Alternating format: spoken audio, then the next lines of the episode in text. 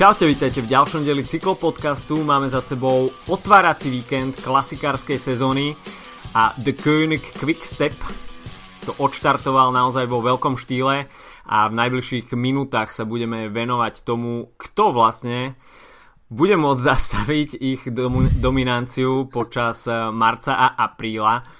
Takže o tom všetkom dnes, samozrejme aj preview Paríž-Nice, preteky za slnkom, ktoré sa nám veľmi nebezpečne blížia a cez víkend Strade Bianche. Od mikrofónu vás zdraví Adama Filip. Čaute. No ešte skôr než začneme, tak eh, rád by som vás pozval budúcu stredu 13. marca o 19. bude druhá diskusia v rámci série Intervaly. Tento raz s Martinom a Petrom Veličovcami. S kým? Do? Kto to je? Martin a Peter Veličovci. Kto to je? Myslím si, že nemusíme ich asi veľmi dlho predstavovať. Sú to cyklistické dvojčky, ktoré už síce sú na cyklistickom dôchodku, ale v cyklistike ostali vďaka svojej značke oblečenia, eh, ktorá prináša radosť cyklistickým fanúšikom, aktívnym cyklistom, hobíkom po celom svete. Mne aj takže tebe. pokiaľ by ste sa, Konkrétne. mne a tebe napríklad aj, uh, takže pokiaľ by ste sa chceli zúčastniť tejto diskusie, položiť bratom Veličovcom nejaké otázky, ktoré vás zaujímajú, tak príďte budúcu stredu 13. marca o 19.00 na Velehradsku 7. Sledujte event, ktorý sme aj zdieľali na Facebooku. Je potrebné sa prihlásiť prostredníctvom e-mailu, ktorý je tam uvedený, pretože kapacita sály je obmedzená. Takže pozývam, bude to stať rozhodne za to. Moderujem to, takže komu nestačí brblanie v cyklopodcaste, tak môže si to prísť pozrieť aj naživo. Kto to nestihne, alebo sa nebude nachádzať v Bratislave, tak následná zvuková stopa, uh, spravíme z nej podcast. Takže, alebo nás sledujte live na Instagrame. Takže toľko na úvod pozvanka. No a poďme sa venovať tomu, čo sme mali možnosť vidieť uplynulý týždeň. Ešte predtým, než sa presunieme do Belgicka, tak v krátkosti si zhrňme UAE Tour, čiže dianie v Spojených Arabských Emirátoch, ktoré nakoniec ovládol Primož Roglič, takže bývalý skoka na lyžiach si skočil v Spojených Arabských Emirátoch po červený dres. Uh, No a 31 sekúnd nadelil nakoniec v GC Alejandrovi Valverdemu, tretí skončil David Gudu s grupama FDŽ a Primož Roglič teda naznačil, že túto sezónu bude mať nastavenú latku v GC asi vysoko. A kto povedal minulý týždeň v podcaste, že Rogliča bude mať už asi problém kdokoľvek zastaviť na týchto pretekoch? Ja som to povedal. Kto povedal, že Zdenek Štybár vyhrá na omlope? Ja som to povedal. Takže práve som si vyčerpal do konca roka sú typerskú, typerské, typerské šťastie a vyčerpal som si to bez toho, aby som vsadil, čo by len korunu na, na kohokoľvek. Takže môj, moja chyba, no. Tak uh, Roglič si ukázal aj tým uh, víťazstvom v, v, v jednej z tých etap, že uh, to celé nebolo iba o, o jeho časovkárskych skilloch a uvidíme, no. Giro sa blíži Mm. a nemyslím si, že pred štartom o ňom budeme hovoriť ako najväčšom favoritovi, ale myslím si, že na pódium rozhodne už má, alebo respektíve ak sa bude takto, ak to bude ďalej takto pokračuje. Už minulý rok Roglič predvádzal v týchto týždňovkách e, špeciálne e, tej úvodnej časti jary vynikajúce výkony, povyhrával e, Baskicko, ak si dobre pamätám, a niektoré mm-hmm. z týchto ďalších týždňových dôležitých pretekov. No a možno, možno Spojené Arabské Emiráty nie sú úplne najdôležitejšie na svete, čo sa týka prestíže, ale je to World Tour a Roglič naozaj ukázal v mimoriadne, v mimoriadne silnej konkurencii, že uh, je naozaj solidným GC jazdcom. Stačí sa pozrieť len na ten výsledný GC Boy, ako si spomínal, Valverde druhý, potom uh, David Godu tretí, ktorý tiež je považovaný za jeden z väčších talentov francúzskej cyklistiky. Dumoulin 6. miesto, Kelderman 5. miesto, Dan Martin 7. Kviatkovský 10. To sú jazdci, ktorí ktokoľvek z nich by mal uh, pri tom, pri dobrom dni šancu tieto preteky vyhrať, ale nakoniec uh, to bol teda Primož Roglič, ktorý, neviem, či už si to dnes spomínal, alebo kedy si skokanom na lyžach. Fakt? Veľmi príjemné prekvapenie James Knox z The Koenig Quickstep 7. Mie- uh, 8. miesto v GC pre tohto mladého Brita.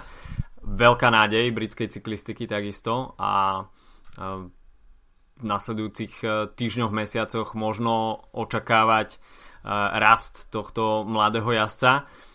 Roglič, no uvidíme, ako sa mu bude dariť na Grand Tour, pretože Zatiaľ to nie je úplne konzistentné a týmito výhrami v týždňových etapákoch mi začína pripomínať tak trošku Simona Špilaka. a,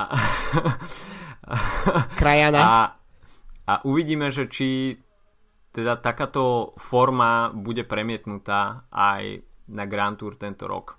Veľmi by sme boli radi, pokiaľ by Primož Roglič sa zaradil k stabilným adeptom na zisk podia alebo vedúceho dresu na Grand Tour.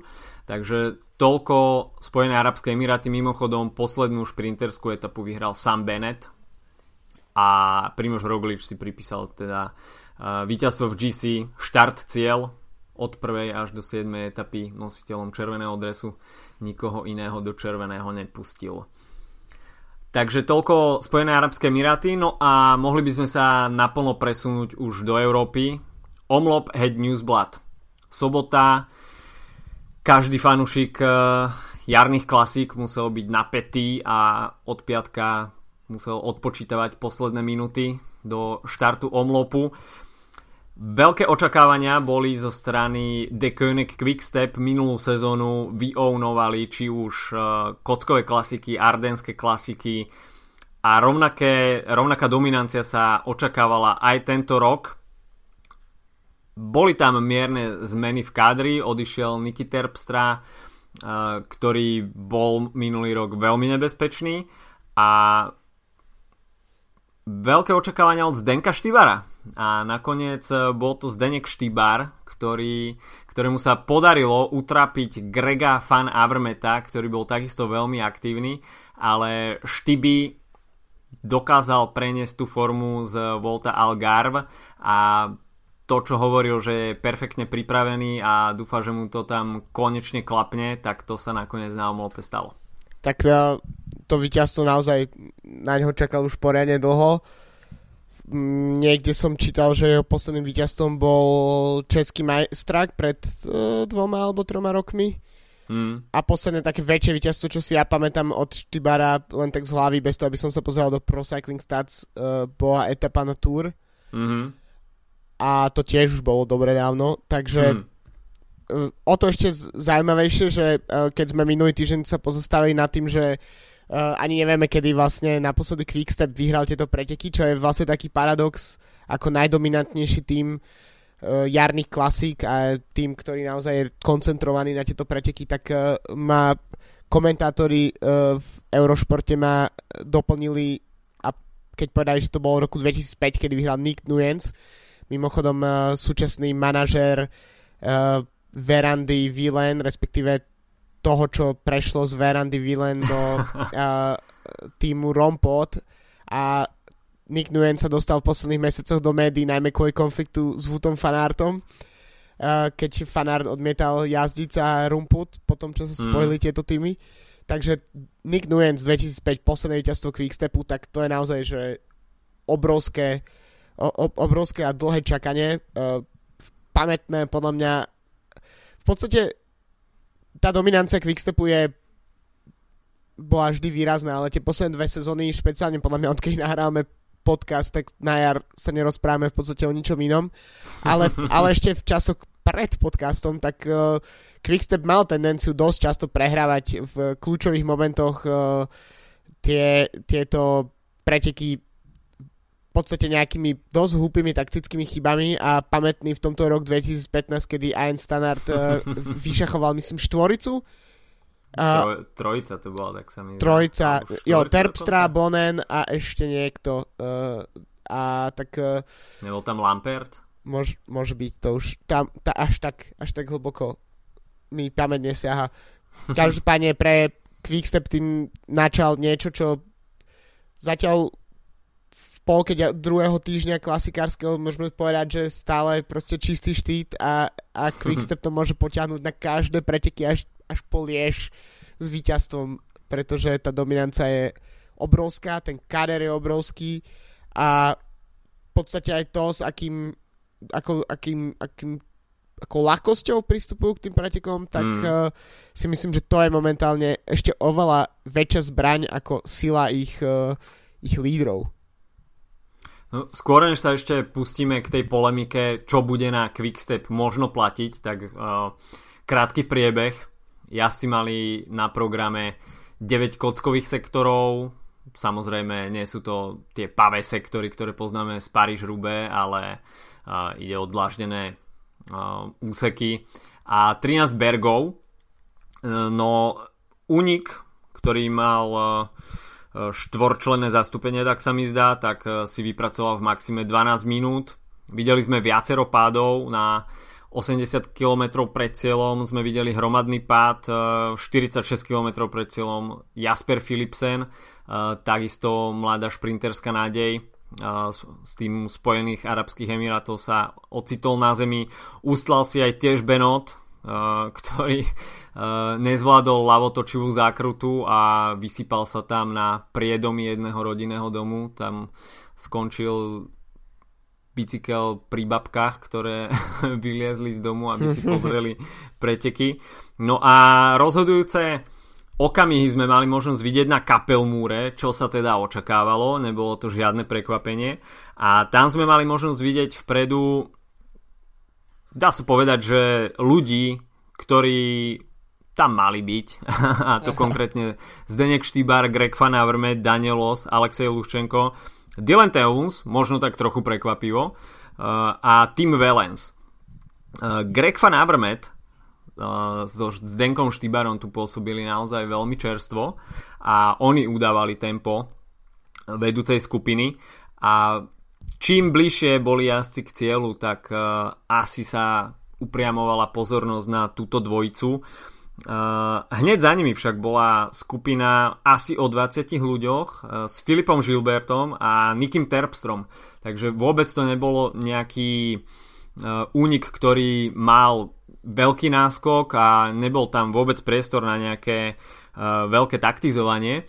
Avšak uh, ako náhle sa začalo na kapelmúre akcelerovať, tak Danielos, uh, jeho nohy vypovedali na ten deň službu, ale aj tak veľmi sympatický výkon od Daniela Osa a potvrdil, že bude patriť k jedným top domestikov tohto ročnej klasikárskej jary. Čiže Peter Sagan sa bude môcť oprieť e, o silného Daniela Osa, ktorý tam bude s ním ostávať až do posledných kilometrov, do posledných bergov. No a celé to snaženie zakončil 13 km pred cieľom Bosberg, kde sme videli atak Grega Van Avermeta. Zdenek Štýbar však e, dokázal veľmi bleskovo odpovedať a nezaváhal ani na sekundu a už tu bol jasný signál, že Greg Van Avermaet môže mať v tých záverečných kilometroch veľké problémy práve so Zdenkom Štybarom. Uh, Tim Valens to ešte skúšal 3 km pred cieľom, čo inému samozrejme ostávalo, hmm. Keď v skupine stále bol uh, v šprinte veľmi silný Greg Van Avermaet, ale práve uh, belgický klasikár si to veľmi skúsene dolepil. No a Zdenek Štybar tej chvíli veľmi dobre vycítil, že Fan Avermet nemôže jednoducho tieto ataky dolepovať a iniciovať stále. A v tej chvíli, ako Greg Van Avermet zlikvidoval ten, uh, tú snahu Tima Velensa, vyštartoval vpred a Fan Avermet jediné, čo mu mohlo ostať, pozrieť sa za seba, že kto to teraz dolepí a nedolepil to nikto. no jasné, ja si myslím, že uh, jedna vec je taktizovanie, a druhá vec je Eh, prvý víkend klasík, čiže otázne je, že kto má akú formu, kto ju ako načasoval. Takže ja si myslím, že jedna vec je možno taktizovanie, druhá vec je, že jednoducho Štýbar ukázal, že má viac sily v tom momente a ostatní už to jednoducho nezvládali lepiť. Fan Avermaet na druhej strane má úplne inú motiváciu podľa mňa ako, ako ďalší jazdci, pretože v momente, ak on vidí, že, že Štýbar je silnejší a, a za, zacielil tam práve po mne rozhodujúci atak, tak uh, Van nemá dôvod bojovať o druhé, tretie, štvrté mm. miesto v rámci takej klasiky, ktorú už dvakrát vyhral a ktorá ne, nepatrí uh, k monumentom, povedzme. Čiže Van jednoducho rezignoval v tom momente podľa mňa a povedal si, že, že to je trocha aj na tých iných chlapcoch, aby, aby to tam nejakým spôsobom lepili. Ale myslím si, že väčšina z tých, z tých ľudí vystrelala tie svoje náboje už predtým a zatiaľ čo, zatiaľ čo, zatiaľ čo štibar, štibar a nejak mi proste nevychádzajú tie mekčenie práve. a, tak, tak, tak jednoducho to načasoval úplne ideálne a myslím si, že v tom momente okrem toho, že ukázal najviac sily, tak to chcel asi najviac. Greg Van Avermaet sa tam musel potýkať s tým, že nikto s ním nechcel spolupracovať. Bol to taký ten uh, Saganovský mm. syndrom, mm. ktorý poznáme z klasik, keď uh, každý má oči upreté na Sagana a očakáva, čo spraví. Samozrejme, každý chce, aby sa vysilil dolepovaním jednotlivých atakov, avšak uh, žiaden cyklista po 200 kilometroch e, nemá e, bezodnú studňu síl a Greg Van Avermaet to veľmi dobre pochopil a myslím si, že po tom, čo minulý rok e, nedokázal zopakovať tie výkony z Classic z roku 2017, môže byť opäť toto zbraň ako eliminovať Grega Van Avermeta. Samozrejme, superi to budú takýmto štýlom skúšať aj na Petra Sagana a tie chvíle určite prídu. A je len na tej psychike tých jazdcov a nejakom aktuálnom rozpoložení, že ako jednoducho zareagujú a 3 km pred cieľom, keď vám e, vyštartuje Zdenek Štýbar uh, smer cieľ a vy jednoducho nezareagujete, nezareagujete hneď, tak uh, o 5-10 sekúnd je už veľmi neskoro. Určite, no, špeciálne v, v, keď je tak neskoro v pretekoch, že, že fakt, že na elimináciu už takých útokov je jednoducho neskoro, no. V podstate, uh, keď už trocha predbehnem, tak niečo podobné sme videli aj na druhý deň, mm-hmm. že, v, že v podstate, keď Jungels uh, v rámci Kurne, Brusel Kurne otvoril ten, ten náskok, tak, tak už nebol nik, nikto tam už nemal sily ho stíhať a aj keď to bola oveľa väčšia skupina, akú, mm. akú sme mali na omlope a aj keď to v jednom momente vyzeralo, že, že ten náskok klesá, tak nakoniec si prišiel pod to víťazstvo síce na pokraji uh, síl, ale s pomerne komfortným náskokom okolo, neviem, koľko to nakoniec bolo, asi 15 sekúnd, alebo mm. uh, v momente, keď sa to začalo lámať, tak, uh, tak začal klesať ten jeho náskok pod 20 sekúnd ale stále v podstate ten, ten peloton s veľmi silnými menami a o veľa roboty tam ho, robil uh, uh, Jumpy Drucker, uh-huh, uh-huh. ktorý bol výrazný aj na omlope a myslím si, že to je uh, veľmi dobré znamenie pre Boru a pre, pre, pre Sagana, pretože to je naozaj už z prvých dvoch pretekov to vyzerá, že mimoriadne silný, silná posila pre klasikársky tým uh, Bory a spojil s Danielom 8 naozaj títo dva by mohli byť veľmi kľúčoví pomocníci pre Petra Sagana v najbližších týždňoch. Uh, každopádne neviem už kam som týmto mieril, ale, ale môžeme sa vrátiť k omlopu a, a k tomu, a už viem presne to, že keď sa v jednom momente otvorí, uh, otvorí proste diera, tak, uh, tak ju treba lepiť, lebo inak sa to, práve preto sa tak často končia klasiky takýto, takýmto solovým únikom v tých posledných Eh, v tej, po tých posledných kilometroch, jednocifernom počte kilometrov v podstate, pretože tých síl už tam jednoducho nie je na to, aby sa tam lepili tie diery. Určite áno. Kto si netrúfa na ten záverečný šprint a šprintovať proti Fana Vermetovi nie je med lízať, tak uh, musí zautočiť. A tam už ide jednoducho o tú lotériu, kto tú dieru zalepí, kto ju nezalepí, či ju zalepí Eh, kto má síly na to, aby vôbec dokázal reagovať. A Fan Avermet eh, jednoducho v danej chvíli tie síly nemal, pretože Velens mu tam tesne predtým zadelil útok, ktorý, na ktorý musel reagovať. Eh, takže Zdenek Štýbar si prišiel pre víťazstvo v Ninove na 74. ročníku Omlobe Newsblad. No a Fan Avermet už iba potom šprintoval v skupine o druhé miesto, čo sa mu nakoniec podarilo. Pódium doplnil Tim Valens, Alexej Lučenko teda na štvrtom mieste a Dylan Teuns na mieste Champagne piatom. Lučenko on the cobbles. Champagne Showers. Nebolo Champagne. Ne. Škoda, pretože mohli sme vidieť Alexia Luščenka na pódiu, ako pije pivo. musíme, musíme si vystačiť s, s tým, ako, ako vystupuje v klipe Astany zatiaľ. No a ako si už spomenul Jempio Druckera, tak uh, nakoniec uh, v šprinte hlavnej skupiny finišoval na 6. mieste. A pokiaľ by teda aj Zdenek Štýbar uh, napríklad uh, bol dostihnutý a celý útok by nema, nebol nejako uh, akcieschopný a tá skupina by bola dolapená, tak uh, myslím si, že v záverečnom šprinte by sa veľmi radi pobili Yves Lampert a Filip Gilbert, tak uh, Deconic Quickstep mal naozaj v zálohe ďalších dvoch uh, veľmi silných jazdcov a takticky to zohrali uh, na výbornú. Mimochodom, v preview sme zabudli spomenúť Volta Fanarta. OK. A 13. miesto nakoniec toho bolo tak uh, uvidíme, čo pre fanarta. Myslím si, že uh, zlomovými pretekmi minulú sezónu bol Strade Bianche, kde skončil mm-hmm. na podiu.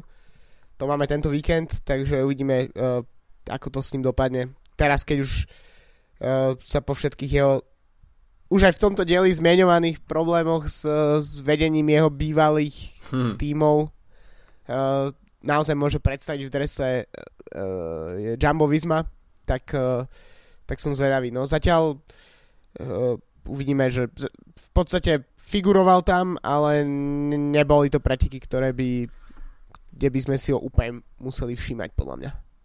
No stále išlo o otvárací víkend, uh, ktorý uh, zakončil uh, Kurne Brusel Kurne, preteky, ktoré patria skôr k tým, kde je priestor pre šprinterov Hm. A nie je to úplne mm, jedna z tých najťažších klasík. A to však otvára dvere pre väčší typ jazdcov, ale naozaj Boba Jungelsa sme asi na prvom mieste nečakali. uh, nie. Špeciálne Jungels po neviem koľkatých rokoch uh, vyskúšal uh, tieto kockové jarné klasiky. Mm. Predtým samozrejme minuloro, minuloročný víťaz Lieš, takže mm, v Ardenách jazdí, ale myslím, že tu mal mať naozaj iba nejakú pomocnú ro- rolu, čo v podstate aj splňal, keďže tam uh, bol v tom vlastne kľúčovom úniku, mm. ktorý v podstate pri nejakom klasickom šprinterskom scenári mohol byť v pohode pohltený. Na druhej strane uh, jeho víťazstvo, alebo respektíve práca, ktorú odviedol, dáva totálne zmysel uh, v súvislosti s tým, že Quickstep nemal na štarte uh, Vivianyho napríklad. Mm-hmm. Čiže vlastne tých bolo jasné, že keď, keď sa keď dojde k nejakému uh, šprintu pelotónu, tak uh, Grönewegen by určite na 90% mal návrh uh, pred, mm. pred, šprint, pred jazdcami Quickstepu, pretože to nie sú čistokrvní šprintery. A v podstate zaujímavé je to s tým, že s tou definíciou ako šprinterskej klasiky, pretože to naozaj prestáva v posledných rokoch platiť. OK, minulý rok vyhral Grenewegen, to, to áno. A 2017 Sagan, uh, 2016 mm. Stuyven, Jasper Stuyven, ktorý vyhral solovým uh, únikom mm-hmm. a v podstate 2015 Mark Cavendish uh, vyhral po šprinte. Takže už to myslím si, že tak ako Kent Wevelgen už tiež nemôžeme pova- považovať úplne za iba šprinterskú klasiku, tak myslím si, že aj Kurne uh, už to je skôr možno to súvisí aj s nejakým nárastom prestíže tých pretekov alebo celkovo toho otváracieho víkendu ale už to nie je tak, že by sme naozaj videli iba na štarte jednoducho tých rýchlych mužov a všetko ostatné proste by sa dialo len tak preto, ako nejaká predohra alebo predjedlo tomu, čo príde v záverečnom šprinte. No a aj bez toho v podstate víťazstva Jungelsa zo skupiny, tak tá skupina, ktorej on figuroval, tak bola dosť silná a aj keď ju nakoniec pohltil peloton, mm-hmm. keď, keď Jungels sa rozhodol zautočiť samostatne, tak uh, bolo tam viacero jazdcov, ktorí by tiež mohli v podstate skúsiť niečo podobné ako, ako Jungels, pretože to uh, vôbec nebola márna skupina podľa mňa.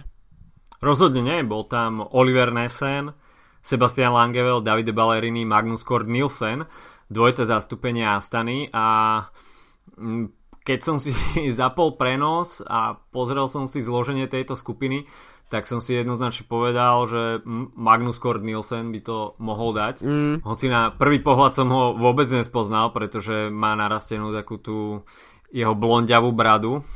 Na Eurošporte v, s anglickým komentárom si robili srandu, že vyzerá ako avatar zo Zwiftu. Že, že ten imidž je naozaj dosť výrazný. Takže veľká zmena výzaže u Magnusa Korta Nielsena. Uh, a teda Davide Ballerini a Magnus Kort Nielsen v drese Astany. Takže uh, opäť Astana, keď ich teda spomíname už tento rok tak vo veľkom. No ale naozaj Oliver Nessen a Sebastian Langevel, tak to sú kovaní klasikári a Bob Jungels e, si vyšliapol naozaj na celkom dosť veľké mená. E, takisto aj tieto preteky boli poznačené pádmi. Mateo Trentin v drese Micheltonu Scott, ktorý určite patril k lídrom australskej zostavy, e, sa ocitol na zemi. No a Bob Jungels, tak ten začal úradovať už pomerne dosť skoro a začal miešať karty už tak 16 km pred, pred cieľom, tam ukazoval uh, veľkú aktivitu. No a uh, nakoniec ukázal to, čo vie najlepšie. Zapnúť ten časovkársky motor a keď vyrazí dopredu, tak uh, už je veľmi, veľmi ťažké uh, ho dostihnúť. Takže ten atak, ktorý on inicioval, eh, nebol určite iba nejakým výkrikom do tmy a Bob Jungel si v danej chvíli určite veľmi veril. Navyše s vedomím toho, že za ním je ešte celá armáda Quickstepu, ktorá sa v pelotone bude šetriť a po jeho možnom dostihnutí vyšprintujú dopredu, tak eh, to bola veľká vzpruha. No a pelotone sme takisto videli takú menšiu pasivitu, pretože uh, jednoducho keď vyštartuje jeden jazdec dopredu a máte 16 km pred cieľom, tak uh, tá cyklistická matematika, že na 10 km stiahnete minútu, uh, väčšinou platí, tento raz uh, neplatila vôbec, ale za príčinu by som to dával aj tomu, že tie týmy poku- pokukávali po sebe, poškulovali, kto sa teraz ujme tempa. Quickstep bol samozrejme mimo. No a nakoniec to bol Jumpy Drucker, ktorý tam e, odviedol množstvo práce sám. pri tom stiahovaní úniku sám. Takže to bola taká tá pasivita, nevideli sme tam prácu uh, týmu Jumbo Visma, ktorá, ktorý mal pracovať pre Dylana Chrunewegena. Uh, takisto Lotto Soudal tam mal Jense Kukeleira, Uh, Andre Greipel nakoniec šprintoval v hlavnej skupine. Týmy sa nevedeli dať dokopy a ťažko, ťažko Jampimu Druckerovi stiahovať uh, Boba Jungelsa. Um, takže myslím si, že ostatné týmy, ktoré mali v, uh, vo svojej zostave ambicioznych šprinterov, to tak trošku pretaktizovali. Asi áno, no. V podstate od od Jamba by som očakával oveľa viac práce na čele toho pelotonu. Uh, v podstate Quickstep nie len, že nemal dôvod pracovať, ale myslím si, že to tam veľmi solidne neutralizoval. Presne, pretože ke, ja som použil také jemnejšie slovo, ale ty si to nazval tak, ako to bolo.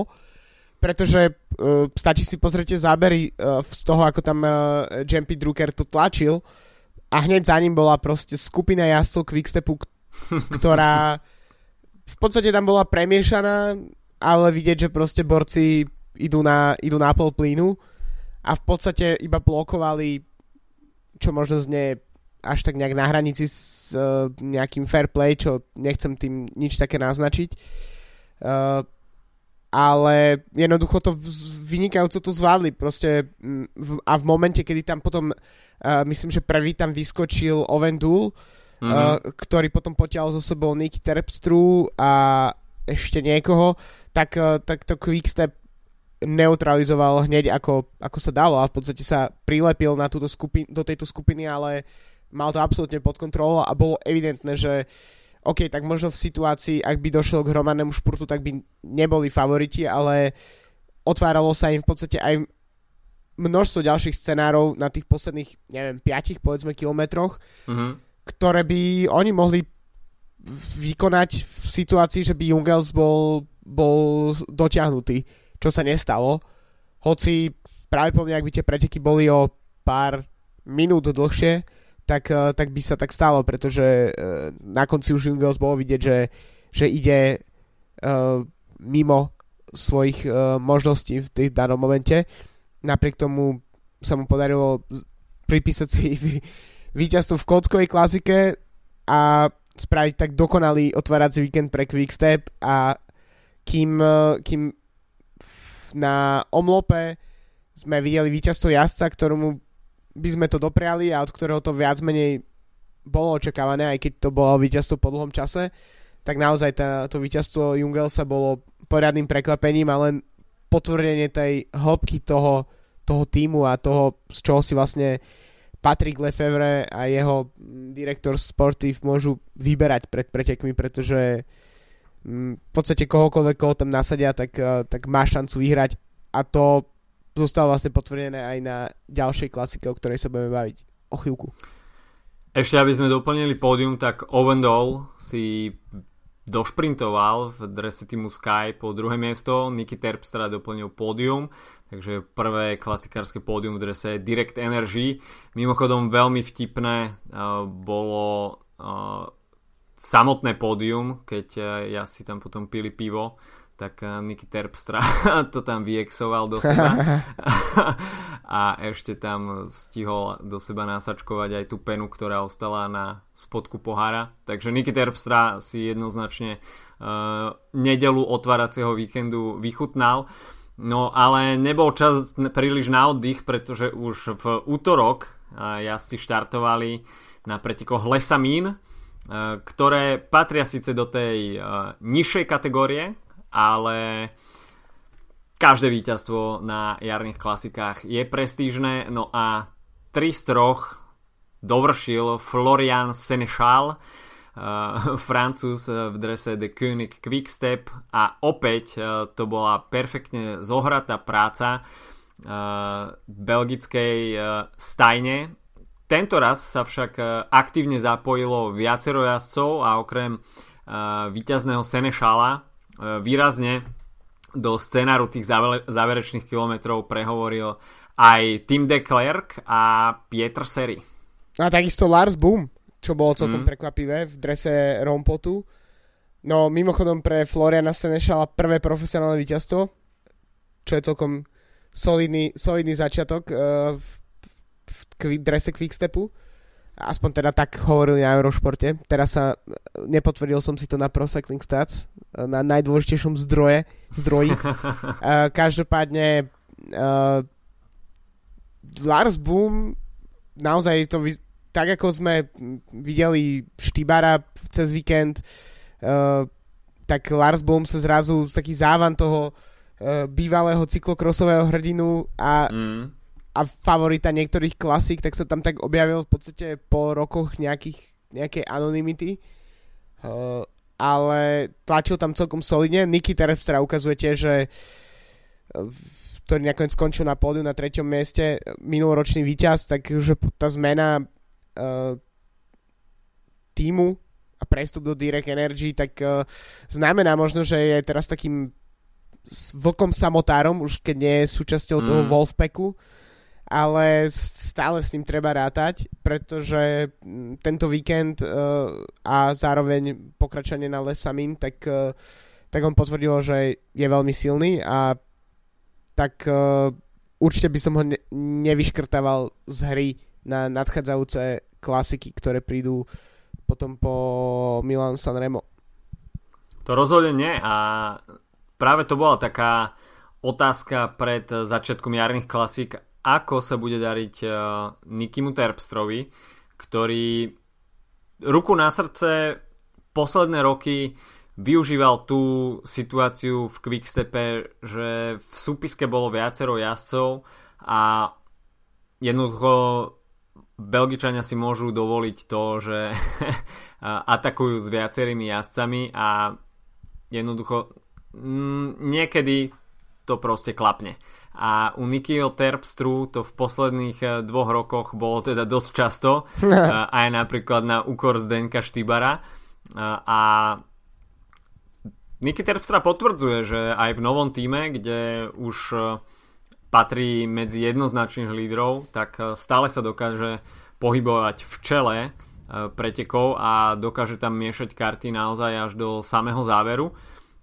Takže myslím si, že Niky Terpstra bude aj naďalej počas klasikárskej sezóny hrísť a určite ho uvidíme vpredu aj v nasledujúcich pretekoch. Lars Bom, tak konečne to bolo také prebudenie a pôsobil veľmi čerstvým, sviežým dojmom, nakoniec však Quickstep bol oveľa silnejší a mal tam viacero scenárov. Florian Senešal nakoniec zužitkoval e, prácu, e, ktorú mu pripravili jeho tímoví kolegovia. E, Tim de Klerk tam predviedol veľmi heroický výkon, jednak tam ťahal tie skupiny a nakoniec sa vydal na ten záverečný atak. A vyzeralo to veľmi nádejne, avšak to jeho tempo v posledných stovkách metrov už bolo veľmi unavené a nakoniec e, bol dostihnutý skupinou, v ktorej však mal Floriana Senešala a taktiež aj uh, Pietra Seriho a Florian Senešal nakoniec dokázal prešprintovať Aima de Chenta a práve Nikyho Terpstru. Ak si však pozrieme výsledkovú listinu, tak za Florianom Senešalom vidíme samé belgické a holandské vlajky. tak bol to naozaj be- festival uh, klasikárskych jazdcov z Beneluxu. Uh, a Florian Senešal teda víťazom Lesamin 3 z 3 pre Quickstep a čo viac si prijať na úvod klasikárskej sezóny v pozícii Patrika Lefevra. No to určite, tak uh, v podstate hovorili sme o tom, ako Quickstep ovládol, minulý rok sme o tom hovorili, ako Quickstep ovládol tú klasikárskú jar, ale zatiaľ to tento rok, ak to bude pokračovať v tomto smere, tak, uh, tak to ovládnutie môže byť ešte oveľa výraznejšie. A to aj hmm. napriek tomu, že ako sme už hovorili, už nemajú v zostave Terpstru, nemajú v zostave Gaviriu, ale napriek tomu vždy sa nájdú jazdci ako Florian Senešal, ktorí sú možno neznámi, alebo ako Bob Jungels, ktorí sú známi, ale z iných, v podstate iných disciplín cestnej hmm. cyklistiky. Mm a ktorí proste potiahnú tú, tú, tú vlajku Wolfpacku a, a vyhrajú. No. Ja by som ešte predtým, ako sa presunieme nejakým iným témam, alebo kým ešte viac budeme rozoberať uh, celú, celú tú mágiu Quickstepu, tak by som spomenul len uh, niekoľko vecí ešte k pretekom, ktoré sme už aj preberali. Uh, tak prvá vec ešte by som sa na sekundu vrátil späť k uh, týmu Spojených Arabských, teda k, pardon, k pretekom Spojených Arabských Emirátov, mm. pretože neviem, či to niekto z, uh, si to všimol, ale vzhľadom na to, že bol Weekend Classic, ale po tej sobotnej záverečnej etape, ktorú vyhral Sam Bennett, tak uh, lead-out uh, Caleba Juvena, ktorý skončil tretí, tak uh, Roger Kluge nasadol v nedelu ráno na lietadlo, odletel, odletel do Polska a v záverečnom uh, dni majstrovstiev sveta v dráhovej cyklistike uh, zvíťazil v Madisone a obhájil aj s Teom Reinhardtom uh, dúhový dres. Takže to je prvá vec, na ktorú by som upozornil, uh, keďže sa tento víkend konali aj majstrovstvo sveta na dráhe, kde som sa bol pozrieť. Uh, druhá vec, ktorú by som spomenul v súvislosti s, s dráhovými uh, majstrovstvami, tak uh, to, je, to je také osobné, že uh, je naozaj skvelý moment sedieť vo vlaku smerom do Pruškova a pozerať z telefónu záver omlupu. Či, cítil som sa ako na nejakom cyklistickom festivale, keď uh, proste po ceste na cyklistiku pozerám cyklistiku, bolo to fakt uh, uh, uh, výborné. No ale ešte k tým víkendovým pretekom, tak uh, hneď uh, uh, vlastne všetky z tých pretekov mali svoj uh, ženskú obdobu a mm. zaujímavá bola hneď uh, tá prvá na omlope, keď sa stalo to, že troška voľnejšie tempo mužských, Mierne fopa. mužských pretekov spôsobilo to, že uh, ženy, ktoré štartovali uh, 10 minút po mužoch, tak uh, Nicole Hanselmann uh, z Švajčiarska, ktorá jazdí za tým Bigla, bývalý servelo Bigla, tak uh, ju museli komisári zastaviť, pretože začínal dobiehať mužský peloton, uh, tak to je dosť, dosť, dosť fópa. A keďže muži si to tak viac take it easy ako, ako, ako, ako, ako ženský únik. Takže to bola, to bola prvá vec. Nakoniec uh, tieto preteky, v týchto pretekoch zvíťazila bývalá majsterka sveta Chantal Black pred Martou Bastinelli a Yves van den Bos z Boss Dolman. Uh, potom uh, svoju uh, Kurne Brusel Kurne uh, nemá svoju obdobu uh, priamo, ale v, tu v nedelu sa jazdí Špár Omlop Fan Head Hegeland, uh, kde vyhrala Marta Bastianelli pred uh, Loto Lepisto a Leo Kirchman. Takže ďalšie, tr- ďalšie preteky s troma známymi menami. Bastianelli bývalá majsterka sveta, súčasná myslím majsterka Európy. Mm-hmm. A, a Les Samin uh, mal svoju verziu uh, v ten takisto v deň pretekov uh, ako muži a tam zvíťazila i Van den Most, ktorú už sme už spomínali z podia uh, omlupu. Takže otvárací víkend uh, zažili aj ženy, uh, hoci World Tour ženský sa rozbieha až tento víkend uh, s pretekami Strade Bianche. K tej situácii z omlopu, keď bol dostihnutý uh, mužský peloton, tak Corinne Rivera mala taký vtipno nasratý status na Twitteri o tom, že počas jej mládežnických uh, rokov, keď bola dostihnutá skupina, ktorá štartovala pred nimi z inej kategórie, tak tá bola neutralizovaná a nie, pre, nie preteky, ktoré boli teda rýchlejšie. Takže veľmi eh, dobrý postreh aj od Corinne Rivera a určite to rozputa diskusie o tom, aké časové odstupy majú byť medzi jednotlivými kategóriami, teda mužskej a ženskej. Uh, tu v prípade Omlop Head Newsblad, ale vidíme, že trend uh, je našťastie taký, že viaceré cyklistické preteky, ktoré mali výlučne iba mužskú verziu, tak prichádzajú aj so ženskými variantmi, čo je potešujúcim faktom, ale aj na tomto príklade je vidno, že organizátori sa stále ešte iba učia a s takýmito situáciami pravdepodobne veľmi málo rátajú. No to určite, tak uh, je to za, naozaj zaujímavá situácia vzhľadom na to, že tie preteky potom tiež nemali totožnú trasu a ženské preteky boli skoro o polovicu kratšie, myslím. Uh, mali len cez nie, niečo cez 100 km, takže uh, práve po mňa by sa tá situácia dala vyriešiť aj nejak inak, pretože nebolo by to tak, že by jednoducho sa prepletli tie, tie pelotóny, ale tak uh, áno, na jednej strane je super, treba pochváliť organizátorov, že existuje ženská verzia pretekov, na druhej strane, uh, ak to má byť niečo, čo je v podstate len nejakým niečím navyše, niečím nechceným a niečím, čo musí sa takto riešiť ako neutralizáciou a podobne, tak uh, je možno lepšie sa zamyslieť na to, že by tá, tá čas a energia mohla a aj peniaze mohli byť investované do nejakých iných pretekov. Ka- každopádne uh, celkom komická situácia, ktorú si mimochodom všimli aj mainstreamové médiá, respektíve nemyslím tým úplne mainstream, ako sa teraz hovorí v uh, súvislosti s alternatívnymi a mainstreamovými médiami, ale necyklistické médiá si dokonca všimli túto správu. Takže aj to je spôsob, akým sa ženská cyklistika môže promovať.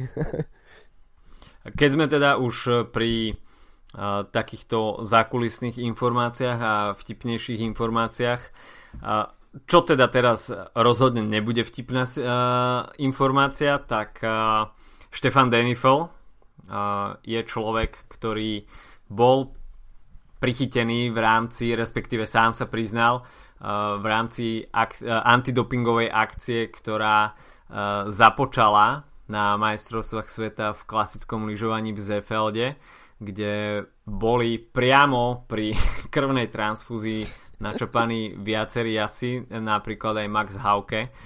A pokiaľ ste nevideli video na YouTube, tak uh, odporúčam si pozrieť, uh, ako sa tvári človek, ktorý bol načapaný ako malý chlapec pri krádeži čoko- čokolády zo špajze. Uh, tak aj takéto situácie prinača profesionálny šport. Štefan Denifel sa zároveň priznal k užívaniu krvných transfúzií v minulosti, hoci teda aspoň čo som ja zachytil, bližšie nešpecifikoval, kedy k tomu malo prísť. No a takisto takú zahmievajúcu informáciu podal aj Georg Preidler, mimochodom jazdec grupama FDŽ, ktorý síce povedal, že skladoval svoju krv, ale teda, že ju nepoužíval. Jasné. Čo, Aha. či už mu veriť alebo neveriť, uh, ťažko povedať. Každopádne... To je ako, to je ako že u, požičal som si tú čokoládu, ale neukradol som ju. požičal som si ju, ale nejedol som ju. Hej, presne.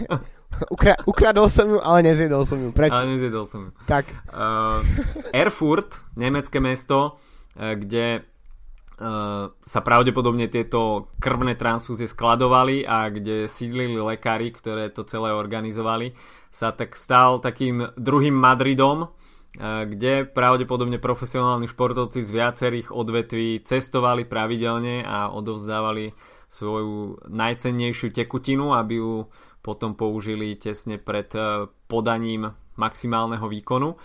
E, no a tu môže vzniknúť zaujímavá sieť obvinení a dôkazov, pretože priznaním Denifla a Preidlera bola omerta porušená a tým pádom prichádza priestor na to, aby sa začala valiť tá pomyselná snehová gula, ktorá bude zmiatať e, viaceré mená.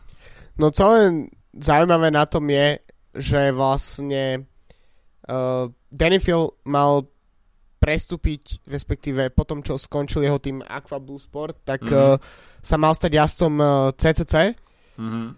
A je jasné, že jazdci, alebo teda vie sa, že, že týmy predtým, ako podpíšu jazdcov, tak majú nárok na to pozrieť si ich data z uh, biologického pasu, čo v tomto prípade uh, tým CCC urobil, ale podľa slov Jima Okovica uh, šéfa tohto týmu, tak e, ten, tie údaje z biologického pasu neukázali žiadne výkyvy a ani nič podozrivé, e, čím nechcem Denny nejakým spôsobom ospravedlňovať, a, ale preto to, keď on sa rozhodol nečakane uh, v decembri rozviazať túto zmluvu bez toho, že by vôbec sa začala sezóna, v ktorej mal za CCC nastúpiť, tak to bolo uh, celkom zvláštne, ale zároveň uh, on sám hovoril, že to je z rodinných dôvodov a myslím si, že málo koho z nás napadlo niečo podozrivé v súvislosti s týmto.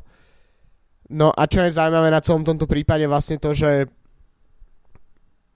teraz sa to netýka hlavne cyklistiky, ale týka sa to hlavne toho uh, lyžovania, ale tá sieť môže byť veľká a Erfurt uh, je ako mesto bývalej uh, DDR, kde špeciálne dráhoví cyklisti mali tak tiež celkom premyslený dopingový program počas 80 rokov, takže nie je to uh, nie je to časť sveta, ktorá by bola absolútne uh, ako to povedať ktorá by si niečo takéto už nezažila v minulosti, systematicky nejak pripravovaný doping.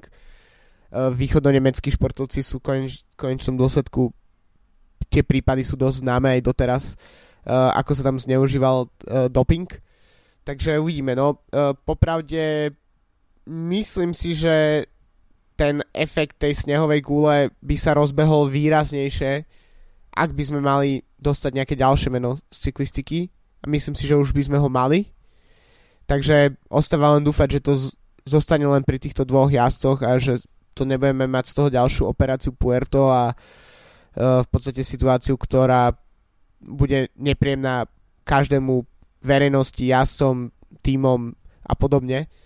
A stále dúfam, že sa nestane to, že teraz po tom, čo sa snažím uh, ja napríklad uh, hovoriť známym, ktorí nesledujú cyklistiku, že som takmer presvedčený o tom, že väčšina z pelotónu alebo teda takmer celý pelotón musí byť čistý v dnešnej dobe, tak dúfam, že nebudem musieť to, to, to, to, tento názor svoj nejakým spôsobom meniť v najbližších mesiacoch.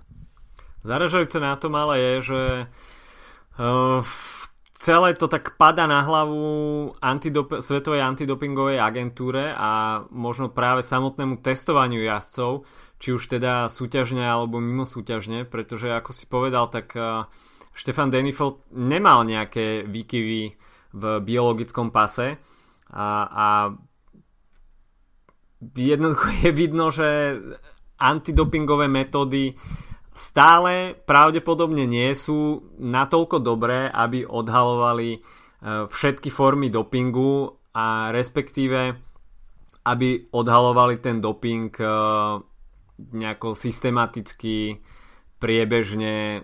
Jednoducho, že sa to dozvieme až po prevalení nejakej kauzy a získaniu mien z databázy, tak e, potom sa jazdci začnú mm, alebo iní športovci priznávať jeden za druhým ešte predtým, ako sa to zverejní v médiách. E, tak e, ako tiež vystáva otázka, ako majú ľudia veriť e, antidopingovej agentúre, hm.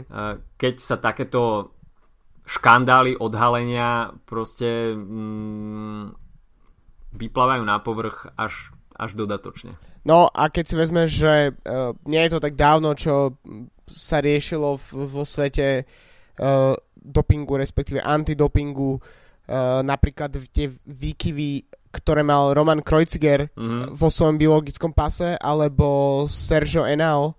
Mm-hmm. A obidva, myslím, že pri Sergiovi Enaovi to bolo dokonca dvakrát, a obidva nakoniec boli očistení, ale zobralo im to nejaký, špeciálne Kreuzigerovi to zobralo dosť výrazný výrazné časti dvoch sezón, mm-hmm. ak si dobre pamätám. Mm-hmm. Čo v prípade jazdca nad 30 už uh, znamená dosť veľa, podľa mňa. Uh, takže a v podstate nemáme práve po mne dôvod Krojcigerovi neveriť, ale prečo sa potom to rieši, prečo sa to prevalí, prečo je to verejné a prečo m, vlastne sledujeme v médiách nejakú ságu Krojcigera a potom jeho meno bolo v podstate bez udania nejakého dôvodu UCI zrazu očistené, alebo teda uh, nie UCI, ale uh, vadou práve po mne. Mm-hmm. A v podstate ako máme vedieť, že či vlastne ako, ako, ako nie odborníci uh, dopingu, tak ako, ako máme tomu celému rozumieť, že proste prečo, prečo to tak bolo v prípade Krojcigera a prečo nebolo podané žiadne vysvetlenie. A potom v, v, máme zase situáciu, kedy sa dvaja jazdci priznali k niečomu, ale v podstate z ich nejakých údajov alebo z ich uh, z tých uh, uh, antidopingových testov nevyplynulo, že by boli uh, že by boli na dopingu, respektíve ne, nestalo sa to tak, že by boli chytení pri teste. Takže, ako hovoríš, no, je to trocha zvláštna situácia, kedy si človek povie, že či je vlastne tá, ten boj s dopingom dosť dostatočne efektívny. Je v tom naozaj do, dosť veľký chaos a uvidíme, čo prinesú ďalšie mesiace, či prídu nejaké ďalšie odhalenia, ďalšie zverejnenia nejakých mien, možno ďalšie priznania. A mohla by sa k tomu vyjadriť samotná vada v spojení s UCI, mm, ako vlastne situácia uh, momentálne sa má a čomu majú ľudia veriť, čomu nemajú, pretože e, stráca to trošku kredibilitu a to je myslím si, že na škodu všetkých. Teraz je, je to otázka aj, aj na vadu, podľa mňa špeciálne, pretože sa to netýka iba cyklistiky vlastne a mm, preto by nemalo mať slovo iba UCI ako cyklistická federácia alebo zväz, ale celkovo VADA ako Svetová antidopingová federácia. OK, poďme ďalej. Čas nás trošku začína tlačiť. A Strade Bianche v sobotu preteky, ktoré má snať rád každý. Je to najjužnejšia z tých jarných klasík. A, teda zo Sieny do Sieny biele úseky, šotolínové cesty. Minulý rok sme mali možnosť vidieť zablatenú verziu a Uje. nebolo to úplne jednoduché, či už pre jazdcov alebo televíznych komentátorov, pretože každý mal na sebe natiahnutú nejakú pláštenku alebo bol kompletne zacapaný od blata jediný, kto snáď bol v krátkom drese, tak to bol tiež Benot, ktorý nakoniec vyhral a nepoprel v sebe tú belgickú natúru za každú cenu v krátkom a navyše bez rukavíc. Ale minulý rok sme teda mali možnosť počuť ten vtip, stretnú sa klasikár, majster sveta v cyklokrose a, a čistokrvný vrchár na pódiu, tak e, to bolo minuloročné pódium Strade Bianche. Videli sme zaujímavú zmes pretekárov a cyklistickí fanúšikovia si prišli naozaj na svoje. Tento rok e, uvidíme 11 uh, e, bielých sektorov, čiže šotolínových cestičiek, ktoré dajú dokopy 63 km. No a v Siene sa bude finišovať po 184 km jazdci narazia na záver na prúdku stenu, ktorá sa vyšplhá na 16% a veľmi dobre si ešte spomíname minulý rok na Volta Fanarta, ktorý e, doplňal, uzatváral to pódium a na konci tej úzkej cestičky, ktorá vedie na Piazza del Campo, úplne už stratil sily, absolútne ho vyplo a po páde nevedel na pár sekúnd ani naskočiť poriadne na bicykel. Takto si však predstavujeme boj o pódium na Strade Bianche a Wout van Aert ukázal v sebe veľkého bojovníka. Uvidíme tak teda, či sa bude radovať solo únik, alebo sa bude rozhodovať až na záverečnej stene pred námestím, kde každoročne finišuje svetoznáme Palio a takisto uvidíme veľmi bohatý start list, ktorý, kde sa opäť pobijú viaceré mená. Tiež Benot štartuje ako obhajca s číslom 1, ale Lotto Soudal má v zostave takisto Tima Valensa, ktorý bude chcieť hrísť. A Dezer tento rok bez Romana Bardeta, ale so Silanom Dillierom napríklad, ktorý uh, bude takisto veľmi silný. No a Jakob Fuglsang sa objaví v drese Astany. Leader of the gang? Leader uh, of the gang. No, ešte k, uh, sekundu k Benutovi. Uh, Benot mal pád na omlope, ktorý nedokončil. Uh, zatiaľ ešte je na plánovanie plánovaný jeho štart na Strade Bianche, ale myslím si, že o obhajobe asi nebude úplne reč. Mm. Takže um, už teraz v podstate si myslím, že je jasné, že budeme mať iného víťaza. Uh, to ten start list je naozaj mohli by sme fakt prechádzať z týmu do týmu, pretože keď ideme uh, ešte v rámci Astany, tak uh, je tam aj už nespomínaný Alexej Lučenko mm. a ďalej uh, Vincenzo Nibali za Bahrain uh, Merida potom v Bore tiež veľmi solidná zostava Rafa Majka, Daniel Os, uh, Max Schachmann, mm-hmm. ktorý by tiež teoreticky mohol byť zaujímavý. CCC s Fanavematom uh, štartuje takisto Jozef Černý, mm-hmm. takže to bude celkom uh, silná skúška ohňom pre ňo a takisto uh, Lukáš Višňovský, ktorý si nemyslím, že bude úplne by mal patriť nejakým favoritom alebo tak, ale je to jazdec, ktorý minulý rok skončil druhý na omlope za uh, Valgrenom a tento rok jazdí za CCC, takže myslím si, že tiež hodný spomen z toho, aby sme ho spomenuli. Ale teraz prichádza ten tým, ktorý keď si pozrieme ten start list, tak ten, ktorý naozaj bude chcieť asi najviac vyhrať a to je Deconic Quickstep. V, uh, v zostave takisto s dvoma Čechmi, Zdenek Štýbar, ktorý je veľmi dobre naladený po úvodnom víkende, no a do zostavy sa takisto dostal Petr Vakoč, ale Julian Alaphilippe v zostave, mm. takisto Eros Capecchi, ktorý patrí k domácim jazdcom, Dries Devenis, Yves Lampert a Pieter Seri. Takže 7 mm, členná zostava Quickstepu, ktorá bude mať v hlave milión scenárov, ako možno uh, zatočiť s pretekmi.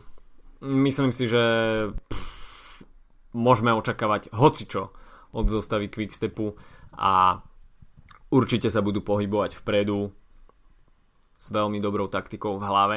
Štýbar už tieto preteky vyhral, takže... Presne tak. A myslím si, že Ala Filip je jeden z tých jazdcov, ktorý ich vyhrá, ak nie už tento víkend, tak v najbližších rokoch.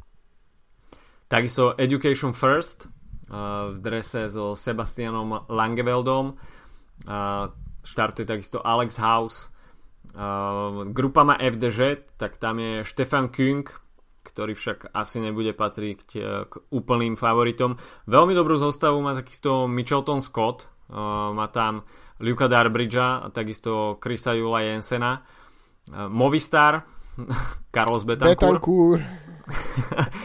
je tam, ale ťažko očakávať od Movistaru, že by nejako miešali karty.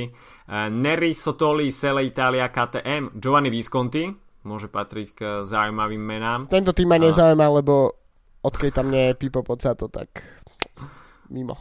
Tento tým je mimo. Je, je to mimo. Uh, Moreno Mozer, Nipovini Fantini, Faizane. Bývalý no. víťaz, no, mimochodom. Moreno Mozer. Tak. A Roman Kreuziger v drese Dimension Data. Uh, Roman Aj. Kreuziger bude mať uh, tento rok trošku komplikovanejšiu pozíciu pri uh, líderskej pozícii v ardenských klasikách, pretože Dimension Data má nabitý uh, ardenársky tým. No a Michal Valgren takisto v drese uh, týmu Dimension Data, takže táto dvojica môže byť pomerne nebezpečná. No jasné, tak uh, Valgren je ďalší z jazdcov, ktorý uh, možno si ho tú minulú sezónu pamätáme hlavne ako víťaza Omlopu, ale v skutočnosti je to skôr jazdec, ktorý, ktorému sedia Ardeny, uh, už vyhral, minulý rok vyhral Amstel. Mm-hmm. Dobre hovorím? Áno. A, a myslím, že na Amstli bol takisto dva roky predtým uh, druhý. Druhý. Takže to sú jednoznačne preteky, ktoré, ktoré mu sedia. Um, vtedy, keď bol druhý, to bolo vtedy, keď uh, vyhral... Enrico Gasparotto. Ktorý je jeho tímovým kolegom teraz, takže uh, hoci neštartuje na Strade Bianche, takže, takže celkom naozaj ten tým uh, tá kombinácia Krojcigera s Gasparotom ako veteránov s mlad, mladou krvou Valgrenom a práve po mne budúcou veľkou hviezdou Arden, tak, eh, tak je určite veľmi zaujímavá. Špeciálne pre tým, ktorý toho nevyhráva tak mnoho, tak eh, a ešte špeciálne v, možno v roku, kedy by sme teoreticky mohli očakávať definitívny ústup Valverdeho ako kráľa Arden. Neviem prečo, ale mám také tušenie, že už po tom minulom ročníku a potom, čo získal ten vysnívaný duhový dres, tak už nejak tie Ardeny mu možno nebudú patriť úplne kompletne, ale to troška pred, sme troška predstihu o niekoľko mesiacov. No neodpisujme starého lišiaka Alexandra. V drese týmu Jumbo Visma Volt van Aert, ktorý bude jednoznačným lídrom, o tom net pochyb. Enrico Batalín v drese Kaťuša Alpesin. No a potom je tu veľmi silná zostava týmu Sky, kde by sa mal predstaviť Geran Thomas, avšak lídrom týmu sa zdá byť jednoznačne Gianni Moscon. Uh. Fortuneo, uh, Fortuneo, Vital Concept iba. Tým, a BAB Hotels. Zme, Vital Concept zmenil, BNB. zmenil názov, uh, na ktorý si stále neviem zvyknúť. Bed and Breakfast. Uh, bed and Breakfast. Uh, Team Sunweb, E, ktorý má takisto zaujímavú zostavu. Je tam Nicholas Roach, mm, takisto Sam Omen by mohol byť celkom dobrý, takisto Robert, Robert Power. Bol minulý rok 7. Robert Power. Škoda, že vypadol zo zostavy uh, dnes uh, Søren Krach Andersen, pretože ten mm. by tiež už mohol byť zaujímavý namiesto neho Jay Hin- Hindley z Austrálie. No a potom nám tu zostali ešte dva týmy. Uh, Trek Segafredo s Baukem Molemom, Fabiom Felinem, Tomsom s, Kun- s Kuinšom Mm. Tak uh, a potom 21. tým na štarte tým Spojených Arabských Emirátov. Možno trocha prekvapilo s Fernandom Gavirom na, na štartovke, ale Rui Košta alebo Tadej Pogačar, uh, hviezda posledných týždňov, tak, uh, tak by mohol uh, byť viditeľný v závere týchto pretekov. Takže... Uvidíme, ako to pôjde Tadejovi Pogačarovi na mm. jednodňovkách. Uh, zatiaľ, čo sa etapových pretekov týka, sa zdá byť veľkým prísľubom do budúcnosti a budúceho superstar. Uh, uvidíme, čo na to povedia preteky Strade Bianche. No a prichádza nemilosrdná chvíľa typov na víťaza. Uh, už som mal niekoho vymysleného, ale som zabudol, ale si zabudol. koho. Áno, pretože tých možností je tak strašne veľa. Uh, tak uh, ja pôjdem na úplne, že proste istotu a to je Ala Filip, podľa mňa. OK. Uh, ja budem trošku viac undergroundový. Vincenzo Nibali. Ah, to by bolo tak super. Ja, tak uh, držím palce tvojmu typu naozaj. To by, bolo, to by bola veľká vec. Ale v podstate ktokoľvek tieto preteky vyhrá, tak, uh, tak si to jednoznačne zaslúži. Uh, pretože uvidíme, aké bude počasie, ale tieto preteky sú nemilosrdné a sú veľmi televízne. Má byť slnečno 15 stupňov. OK, škoda, ale zároveň tieto preteky sú naozaj pekné aj v takom počasí. Takže budú pekné fotky. Áno, jasné. Ešte mimochodom štartuje aj uh, ženská verzia a v posledných rokoch uh, bola možno aj zaujímavejšia ako tá mužská, špeciálne dva roky dozadu. Takže odporúčam, uh, ak budete mať možnosť to sledovať, tak uh, si pozrieť ženské preteky. My, myslím, že Kaša Neviadoma z Polska skončila asi v 16 posledných ročníkoch na druhom mieste. Takže uvidíme, či sa jej podarí tento raz eh, vyhrať.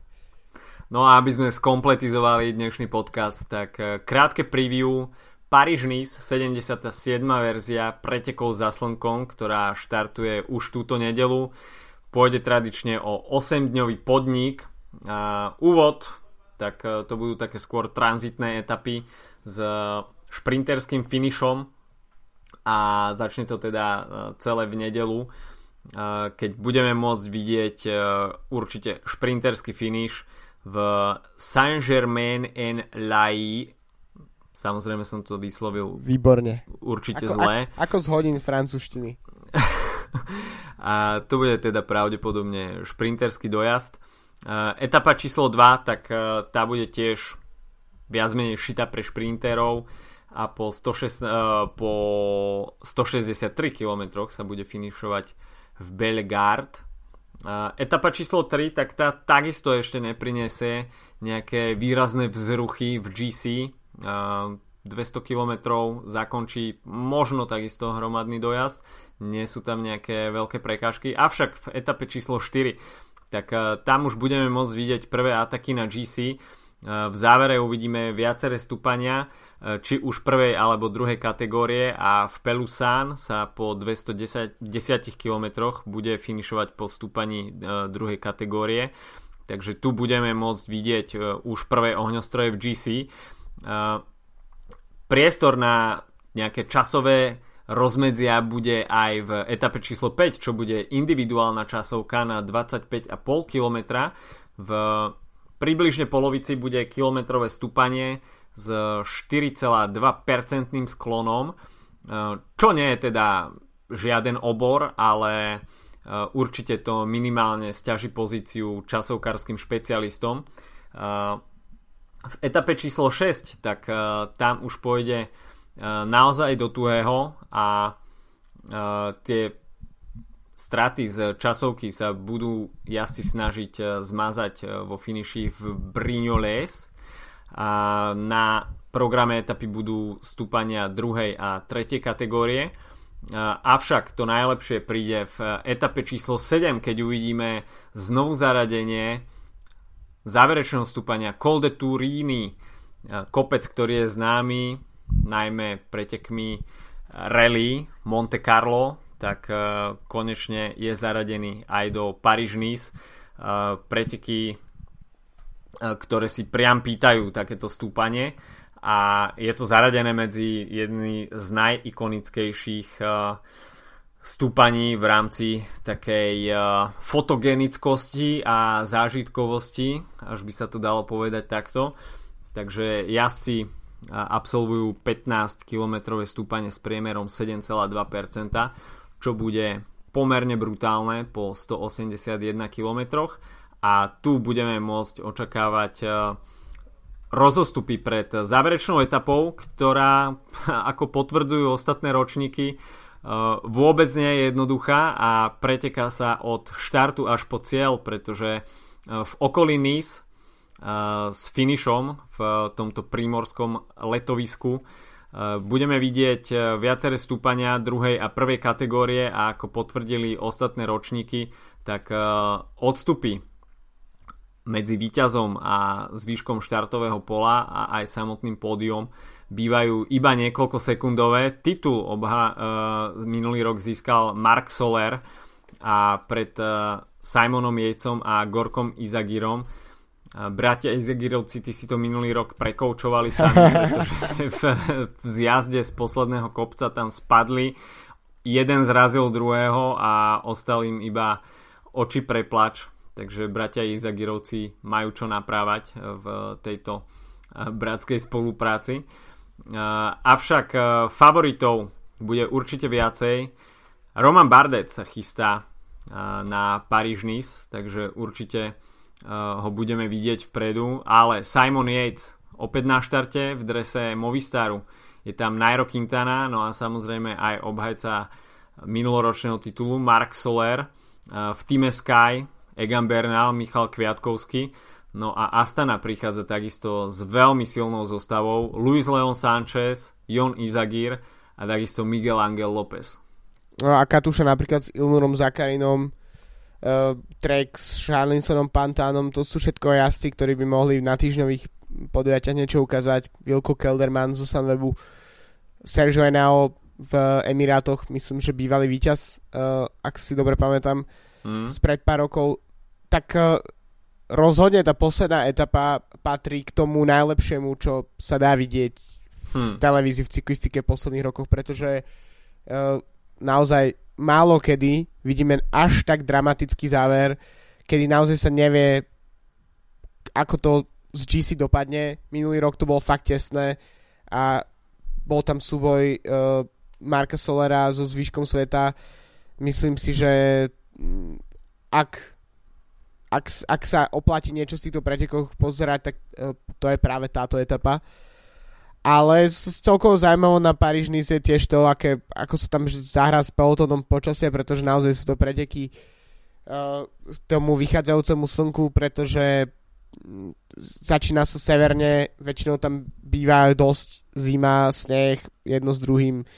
Uh, nebýva úplne výnimkou v týchto pretekoch, takže myslím si, že to určite bude trocha uh, komplikovať situáciu pelotónu a no sú to legendárne preteky, čo je v podstate len umocňuje to, že aké, aké silné preteky máme v kalendári v týchto úvodných týždňoch, keď sa vlastne rozbieha klasikárska sezóna. Tomu patrične zodpovedá aj šprinterské obsadenie. Alexander Kristof, Arnaud Demar, Michael Matthews, Sonny Colbrelli, Sam Bennett, Dylan Groenewegen, John Degenkolb, Fabio Jakobsen, Andre Greipel, Caleb Ewan, Matteo Trentin, tak uh, na, až na výnimku dajme tomu Fernanda Gaviriu, uh, Petra Sagana a neviem, dajme tomu Nasera Bulaniho. tak, uh, tak je to who is who na tom šprinterskom poli, tak uh, prvé tri etapy budeme môcť vidieť šprinterské ohňostroje a potom sa už tradične dostanú k slovu vrchári. Tvoj typ na víťaza? No, uh, kým si rozprával 5 minút, tak som nad tým rozmýšľal a predsa si zabudol som, koho som si vybral. Uh, ale myslím si, že by to mohol byť uh, možno by to mohol byť Egan Bernal. Myslím, že by to veľmi veľmi zamotalo priebeh tejto sezóny, ak by mm-hmm. už také preteky vyhral Egan Bernal. A keď si to tak vezmem, že Mark Soler minulý rok bol tiež mladý víťaz, tak, uh, tak vlastne Bernal by mohol pokračovať v tomto trende. OK. S pohľadom na silnú zostavu Astany Myslím si, že by to mohol byť Miguel Angel López. Mm. Aj keď teda uvidíme, ako sa už e, stihli Kolumbíci aklimatizovať na európske počasie, čo asi nebude úplne jednoduché, ale prečo nie? Za takýto typ nič nedáš. Určite. Celkovo za tie typy moc nedáš, keď, keď si nepodáš. OK, takže to by bolo na tento týždeň od nás všetko. Ešte pripomeniem teda budúcu stredu 13.3. o 19. až máte záujem o účasť na diskusii s bratmi Veličovcami tak sa prihláste cez event, ktorý zdieľame takisto na Facebooku. No a počujeme sa opäť budúci týždeň. Užite si Strade Bianche a takisto začiatok Paríž Nice. Čau, čau. Čau.